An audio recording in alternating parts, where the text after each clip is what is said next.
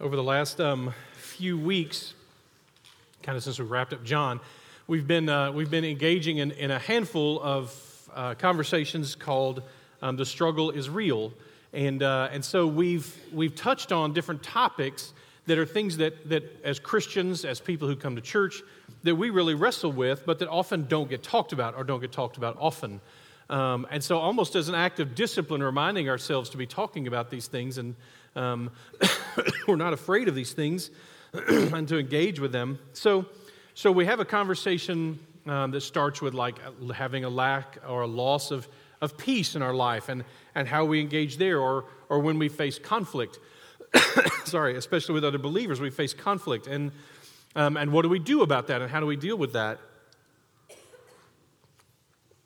Also, when we, um, when we need to engage in forgiving one another and ourselves. What does that look like? So, as we've wrestled with these different challenges, including things like depression and, and anxiety and how we deal with the emotions that we have, well, that obviously is going to eventually we get, we get to the extreme part of these conversations that includes something like suicide. And so we're going to we're going to spend some time looking at that topic today and engaging with that biblically. Um, but but it's, a, it's one long conversation. So if you're just here and you just hear this talk today, I'm going to encourage you to, to make sure and go back and listen to some of the others and, or watch some of the others to engage in the whole conversation, not just a small piece of it, um, which I think is important. As Christians, we really actually do struggle all the time. We face all types of challenges, and it includes all of the challenges. There are none of them that are off the table just because we're followers of Jesus Christ. We face these. And that includes even kind of the most extreme expression, which people would often think of as things like suicide. Um, for Valentine's, to celebrate that, I took um, Ginger to Fort Worth um, as kind of a surprise. It's like, I, I like surprising her with stuff, and I do that all the time, but to surprise her, and we went to go see a live uh, performance of the play Harvey. Have you ever seen Harvey? Maybe the movie version? No. Okay, good. That's, that's just awesome. This is going to really play out well then. Um, so, so quickly, um, if you haven't seen it, it's worthwhile. The story of Harvey, and that there's the old Jimmy Stewart version that is very much so worth watching. And, uh, but the, the main character, Elwood P. Dowd, um, we're introduced to him, and he sees and engages with uh, a six six foot, one and a half inch white rabbit that's invisible to pretty much everybody else. And so that the whole story is built around this and, and his family trying to have him committed into an asylum and all that kind of stuff. And um, it doesn't sound like a funny movie, but it is. And so uh, some of you are thinking like Donnie Darko. No, it's totally different than that. It's not like that at all. So um, it's a, it's, there's, a, there's some lines in it, though. It struck me the first time I saw it, what struck me as a minister was how the whole movie really, or the whole play really is what, what it should look like to engage with Christians, in that, in that Elwood P. Dowd is constantly engaging with people, and what he wants to do as soon as possible is introduce them to his friend Harvey and tell them about Harvey.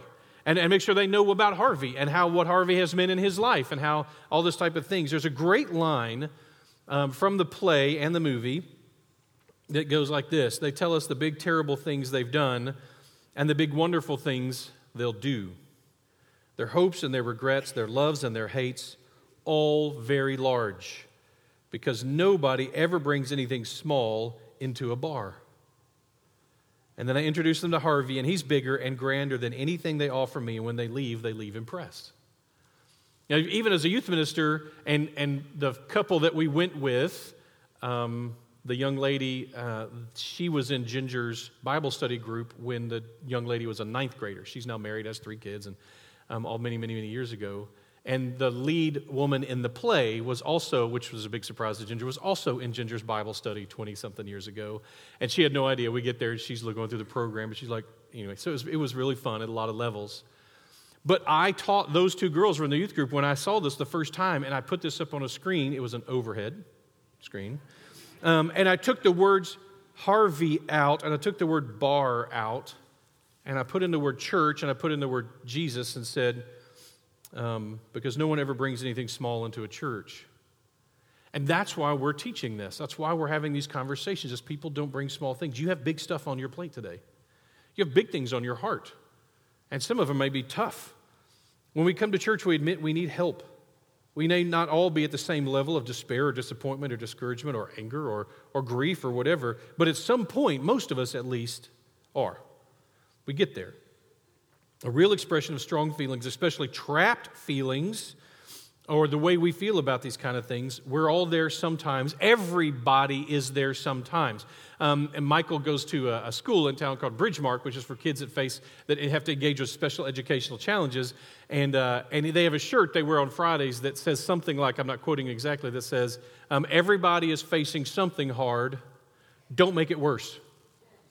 I think that'd be a great thing for all of us to engage with, even at church, but, especially at church. When we engage in the world, recognize the person who's serving us or who's checking us out, who is, who is engaging with us in some way in the community, they may be facing something really, really hard. Don't, don't make it worse. In fact, what would be really cool would be to you know, be salt and light and engage in a way that may even help. but that's, that's about them. This is about us. The topic of suicide and suicidal thoughts is often oversimplified. Uh, especially us as Christians have a kind of a reputation for doing that. Everybody does it, but I think we're kind of famous for it. I don't know if we actually do, but that's the, that's the perspective. We quickly jump to this idea that, that people who, um, who are suicidal are selfish, short sighted, or simply lack faith. Um, those may be true, and certainly are sometimes. But I don't think it's as simple as that. Mental illness of all kinds are often the root of these feelings. PTSD or post traumatic stress disorder, OCD, schizophrenia, of course, depression, just to name a few. Often the victim of them can hide or minimize these symptoms or this disorder for decades, and we don't see it until it's too late sometimes to help very well. And like so many other topics that we engage with, I don't think God's word supports a simplistic understanding of suicide. So, for example, let me give you an example. Have you ever considered the concept of noble suicide? You may think you haven't, but you have, whether you know it or not. It's, it's a common thing in our um, literature, it's common in our media. So, just, a, I mean, there's thousands of examples, but a quick few that you, would, you could engage with the idea of, of a noble suicide, someone who gives their life. Another one? Mm hmm. Remember that? Or this one? Right? Spoilers. Wait, hold on on that one. Yeah, spoilers on that last one. So the um, we we have this concept. It is it is all through our. It is common in movies and books that there are people who who sacrifice their life, which is a form of suicide, but it's a it's a noble form. So already you would go, okay, that, maybe I've never thought about that before. There is this side of this that we go, okay, maybe I'm not thinking broadly enough about this. I'm thinking too simplistically about this. Um, in real life, now you can show the next one. This is, this is Michael Monsoor, who uh, in, in, on September 29th of 2006 is a Navy SEAL who wrapped his own body around a grenade to save his friends and other soldiers and civilians who were nearby. No one goes selfish, short sighted, right? We don't jump to that. And, and we shouldn't be so quick to do that under any circumstances. This is a human beings are complex creatures, as we talked about. We so we always want to divide it out real neatly. Oh, you've got the body, and you've got the soul, and you've got the spirit, and you've got the emotions, and you've got the relationships. And we want to divide those out, and that's not wise, and it's not how it works. It's not how human beings work. He was given the Medal of Honor by George W. Bush, uh, posthumously, obviously. Um, suicide is complicated, and so, of course, the reality of suicide in Scripture is also complicated. There's numerous suicides in Scripture. Maybe you've caught them, maybe not. Everyone jumps to Judas, but even Judas's motivations are unknown. There, even his motivations for committing suicide are complex. In the Jewish world, he's often seen as being so filled with regret and remorse that this is a way for him to essentially show God his level of repentance and remorsefulness. I don't, I don't know if that's it or not. Or is it he's so hassled and harassed by the demons in his life? I don't know. We don't know. But he's the suicide most of us know about in the Bible. Many of us forget about King Saul and his armor bearer, both of whom commit suicide. There's three, um, three significant political leaders and prophets Ahithophel, Abimelech, Zimri, who, for various reasons, end up taking their own life shame, maybe pride, vanity, even. And then, of course, we have what one author referred to, who uh, one author referred to as the first suicide bomber, Samson, who took his own life in order to destroy the lives of thousands of his enemies. What are, his, are, what are the motivations there? See, it's, it's not something that we can just so quickly go, oh, this. And as Christians, our, our best bet is to actually engage and understand it. Now, the, the inappropriate version of suicide, the, tr- the most tragic forms, typically, and some of you know this, typically funnel themselves down to, the, to where the person comes to believe there's only two choices for them. There's only two choices. One is a long, slow, painful life slash death, and the other is a relatively short, quick death. That becomes the, the, the ideas that they're trapped in. And that can, by the way, actually happen in reality. Saul's, King Saul, and the shield bearer, maybe, an armor bearer, may be an example of that, where that do I, we, we've been defeated, I'm wounded. Do I wait for the enemy to come get me and torture me, or do I take my own life now before they get to me? And, and so when we're actually in that situation, like people trapped on the top of the World Trade Center, when you actually have those only those two choices, it's not an irrational choice to want to end things quickly. Where the lies or the mental illness trap us is into believing that there's only two choices when there really are still thousands. When there's still hundreds and, and, and thousands of different options we could take, but because of our isolation or our despair or the mental illness or the ruminating thoughts or the intrusive thoughts, we get to a place where we believe there's only two choices. But, but Scripture tells us it's, it's bigger than that. A lot of people felt this. There's a lot of people in Scripture who feel these feelings. Think about Solomon, a jailer at the end of an earthquake when he thinks all his prisoners have escaped. Job, Elijah, Jeremiah, Jonah, all have suicidal levels of thoughts and verbalize them in Scripture. And those are, the, those are ones who don't take their lives. I think I could argue that the Apostle Paul wrestled with suicidal thoughts. The, well, ironically, Philippians, the letter of joy. In the middle of the letter of joy, listen to what the Apostle Paul writes. Now, again, you're, you're at the surface level, you may go, well, that's all positive. But I want you to listen, to put on your therapist hat and listen to what, listen to what Paul writes here in Philippians 1, verses 19 through 24. Yes, and I will rejoice. For I know that through your prayers and the help of the Spirit of Jesus Christ, this will turn out for my deliverance as it is my eager expectation and hope that I will not be at all ashamed, but that with full courage, now as always, Christ will be honored in my body, whether by life or by death. For to me to live is Christ, and to die is gain. If I am to live in the flesh, that means fruitful labor for me, yet which I shall choose, I cannot tell. I am hard pressed between the two. My desire is to depart and be with Christ, for that is far better. But to remain in the flesh is more necessary for your account. Do you hear it? I hear that. And of course, King David isn't very subtle. David talks about these feelings all the time in the Psalms.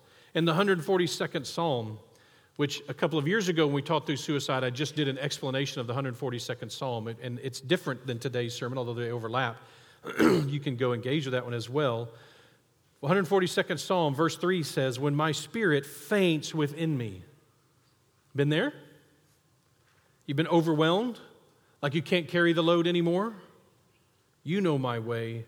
In the path where I walk, they have hidden a trap for me.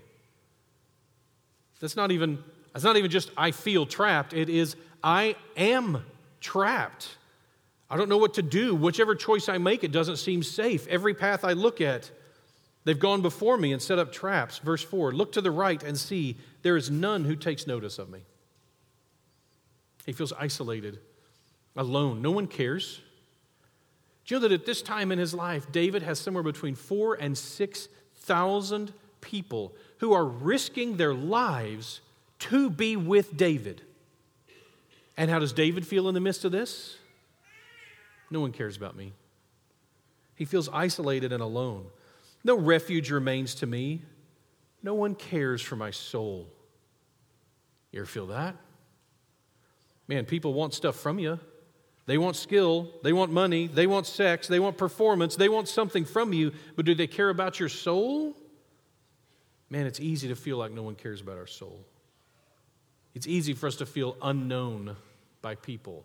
And by the way, one of the things for us to remember as we look at this is how we can engage in making sure other people, our spouses, our children, our neighbors, our friends, that they do feel known to the degree it's up to us for us to be the keepers of the soul that God, the souls that God has entrusted us with. People are concerned about what they can get from me, but maybe they're not that concerned about me. That's often how we feel. Verse 5 I cry to you, O Lord. I say, You are my refuge and my portion in the land of the living. This, this is a place that any of us can reach, is this point. But here's the thing there is a foundation here, there is, there is a lip on the, on the rim of the cliff that we can hold on to there are times when it seems, and maybe it is, that the only reason for staying here on this earth, in this temporal existence, is God. And when we get there, that's okay. It can be that way. We don't want to stay there, but we get there. And I think David was there, no matter what else happens.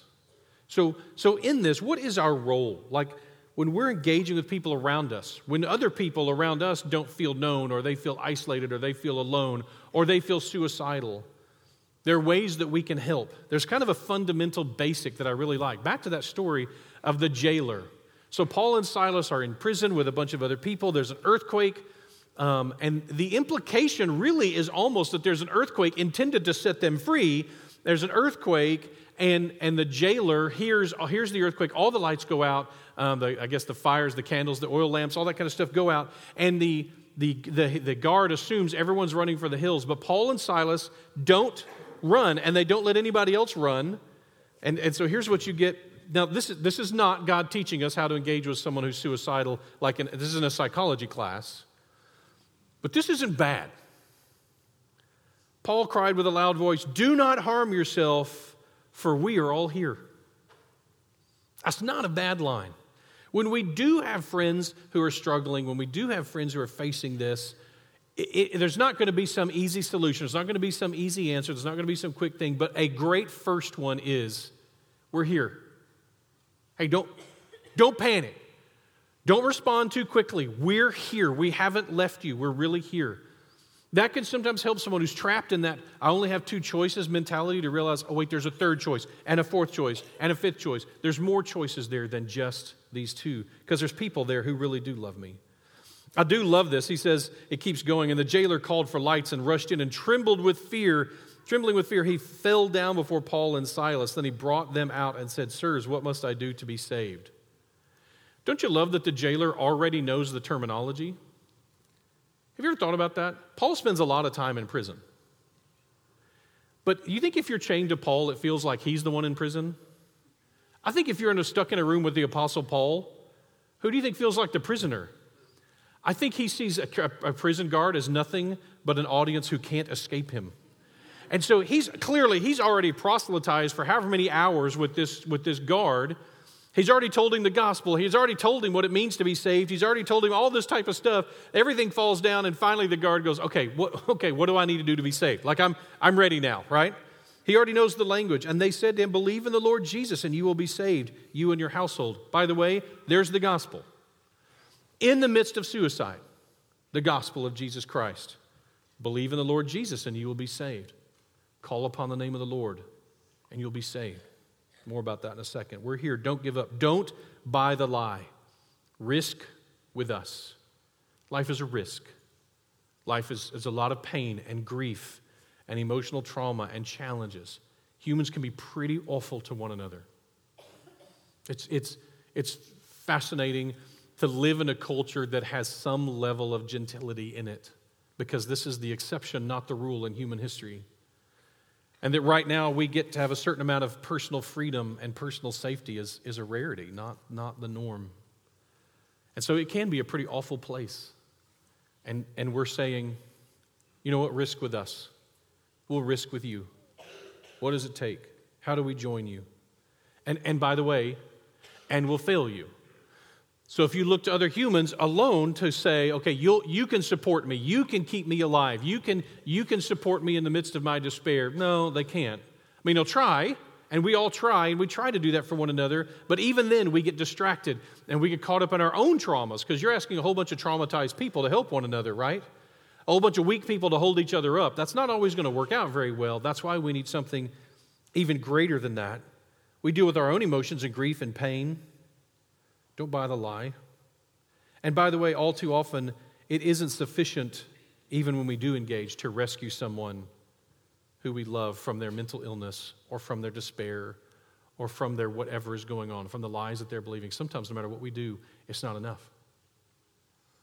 And that, that can happen, in which case, then we get to deal with our own emotions and our own grief and our own pain and seek out forgiveness for ourselves and the one who has left us and that's not always easy either.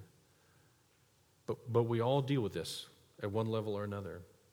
We come alongside, we make the connection, we risk. Um, each of our children um, so far, um, at least down through Michael, have picked up on this tension that's in the Christian faith that we tell kids about this awesome, complete place where we get to go someday and it is complete and we get to be complete in this place. And each one of my children, as they've learned about this, this heaven, this new Jerusalem, this existence that, that, that, when the flesh is done and, and we're no longer afraid and we're no longer in pain and, and everything is fulfilled and completed, each one of my children has said, Can I go now? Like, what do I need to do to go now? Well, you don't go until, you're, until you die. Okay? So, what do I need to do to die then? Well, that's a natural right, healthy, and by the way, theologically very sound question to ask. It's the tension Christians have dealt with all along. So, then what is it that makes suicide bad? If, this, if we're talking about the way we're talking about, then what is it that makes it bad? What is it that could make it even sin? Because it can be, for sure, sin. Well, one, life is sacred.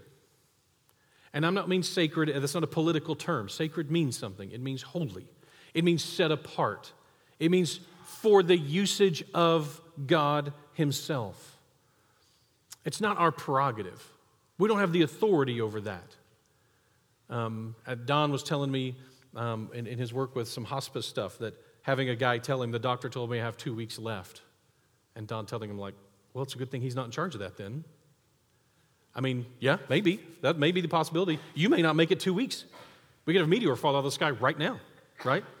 We don't, we don't know what, what that looks like. He lived three and a half months, by the way, and got to live three and a half months not in fear because he had someone like Don coming alongside going, Well, what do you know? Let's experience what you've got left. Enjoy. There's something in this. Life is sacred. We don't get to choose our own point of death. That's not for us. And it is God's prerogative. Genesis 9 tells us that because we're created in his image, that's it's his choice. Now, some of you may be under the impression, you may have been taught that reason number three that you shouldn't commit suicide is that it's a one way ticket straight to hell. And that's even taught sometimes in the Baptist world. I'm not sure why, but it's sometimes taught. So let's remind ourselves of the gospel again.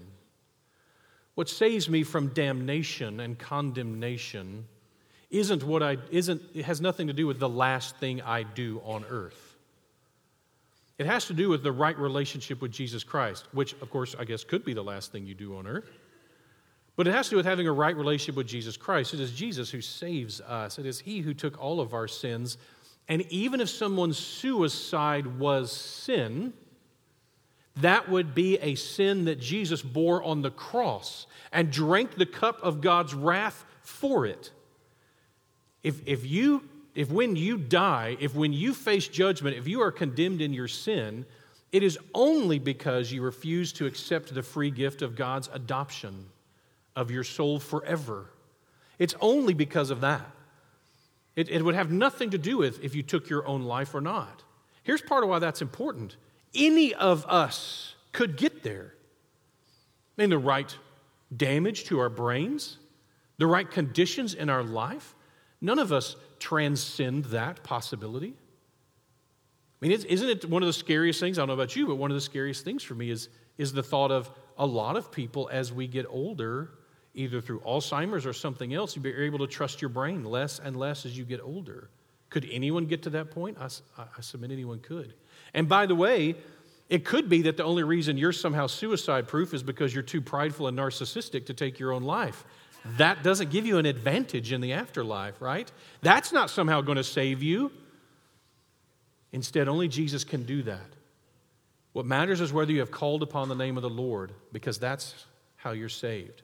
And by the way, if you call upon the name of the Lord, you will be saved. It's a done deal. It's paid for. That's the gospel here. We're all frail. We don't all share exactly the same thing, but we're all frail. So, a couple of words of advice. And, and I'm just going to give these quickly. You could find these all throughout Scripture over and over again. Generalized, living the disciples' life is a way to help protect us from things like despair and depression and suicide.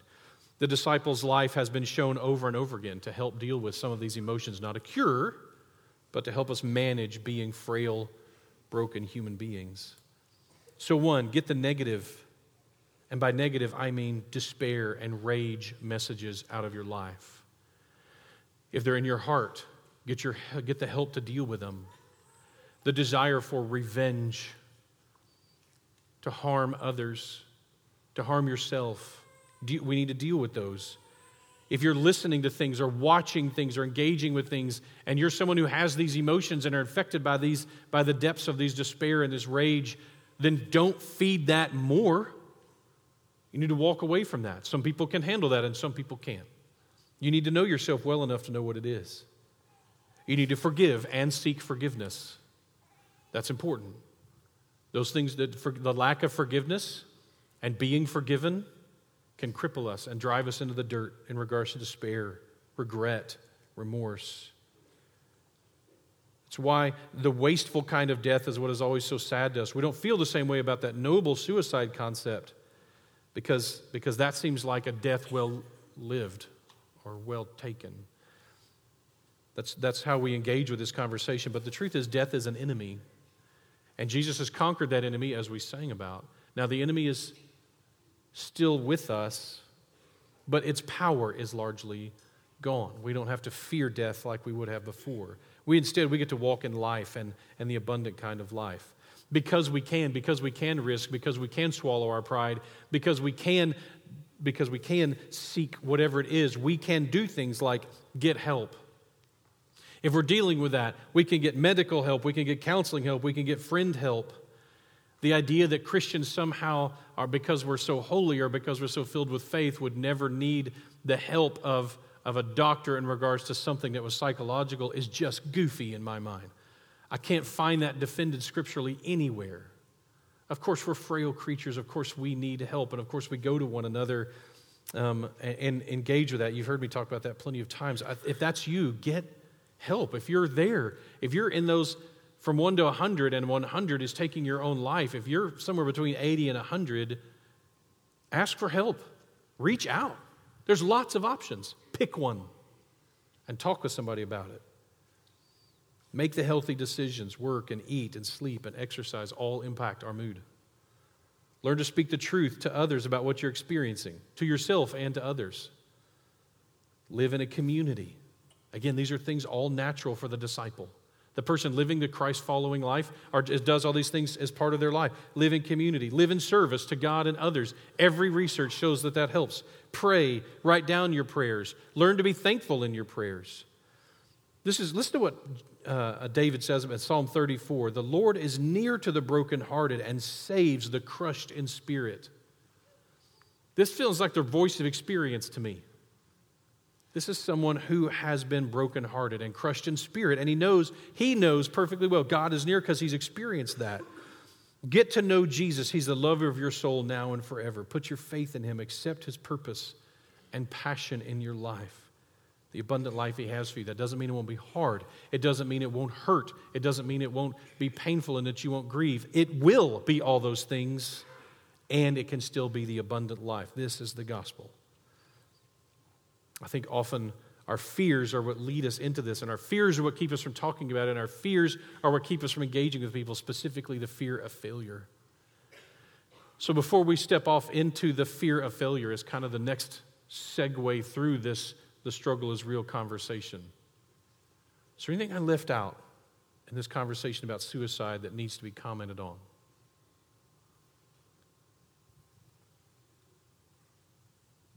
No? Okay. So, why do we fail? I think, I think there's some things we can engage with, and there, are, there is failure we can avoid. One type of failure in particular that we can avoid, and that's, that's the failure of investing in the wrong place. I'm going to run through a bunch of verses here, real quick, to show you. This is a version of failure that we can protect ourselves from.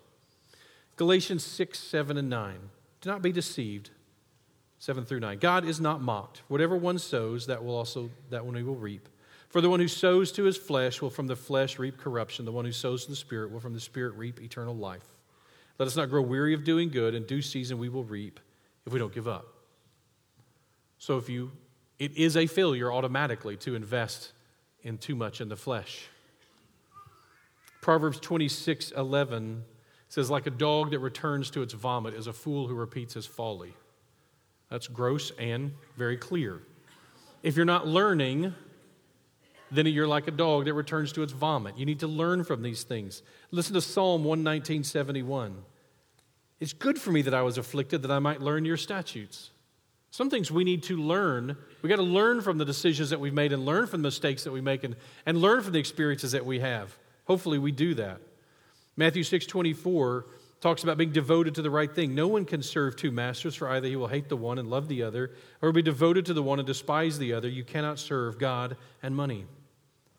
Later in that same passage, Jesus says, But seek first the kingdom of God and his righteousness, and all these things will be added to you. Paul writes in first in his letter to the Corinthians, if anyone's work is burned up, he will suffer loss, though he himself will be saved, but only as through fire. it's important for us to recognize that to invest too much here is failure. It may not look like failure.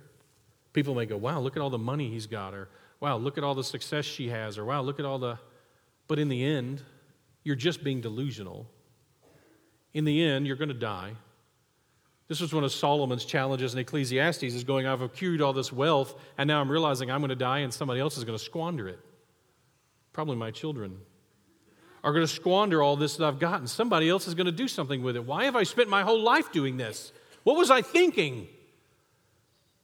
Um, we go back and look it up. Tony Campolo a few years ago interviewed a bunch of people over the age of 95 and asked them if they could do life over again, what would they do differently? It's fascinating what they say. I bet you're not surprised to hear that none of them said, make more money. It's, it's a great thing for us to consider that already investing too much here is failure, and it's a failure we get to avoid. We get to avoid, we get to set up treasure in the way we invest in other people who are eternal, and the way we invest in God's Word, which is eternal, and the way we invest in our relationship with God, which is eternal. That's, those are things that will have great return on them. And of course, we can avoid the fall. One of the ways we can avoid the fall is by being humble. We know that pride precedes a fall. That's a, that's a failure maybe we can avoid, is if we learn what it means to live more humbly. So, with that in mind, the truth is there are ways as humans we can avoid certain types of failure, but the main reason we fail is because we're human. That's just what it means. So I'm going to wrap up on this thought. I went to the I went to scripture and thought, you know, it'd be cool is if is if I could find someone in the Bible who we really like, who we really admire, but who failed, and who, who failed pretty big. Not a big failure, not just a little failure. So, it's the two things I'm looking for someone we admire, someone we look to, someone we study, and yet they also failed. So, when I went to the Bible, I found a few. One was Adam, Eve, Noah, Moses, Joshua, Abraham, Isaac, Jacob, all of Jacob's sons, King Saul, King David, King Solomon, all the rest of the kings, all the prophets, Matthew, John Mark, John and James, Peter, and the Apostle Paul. I don't think I left anybody out.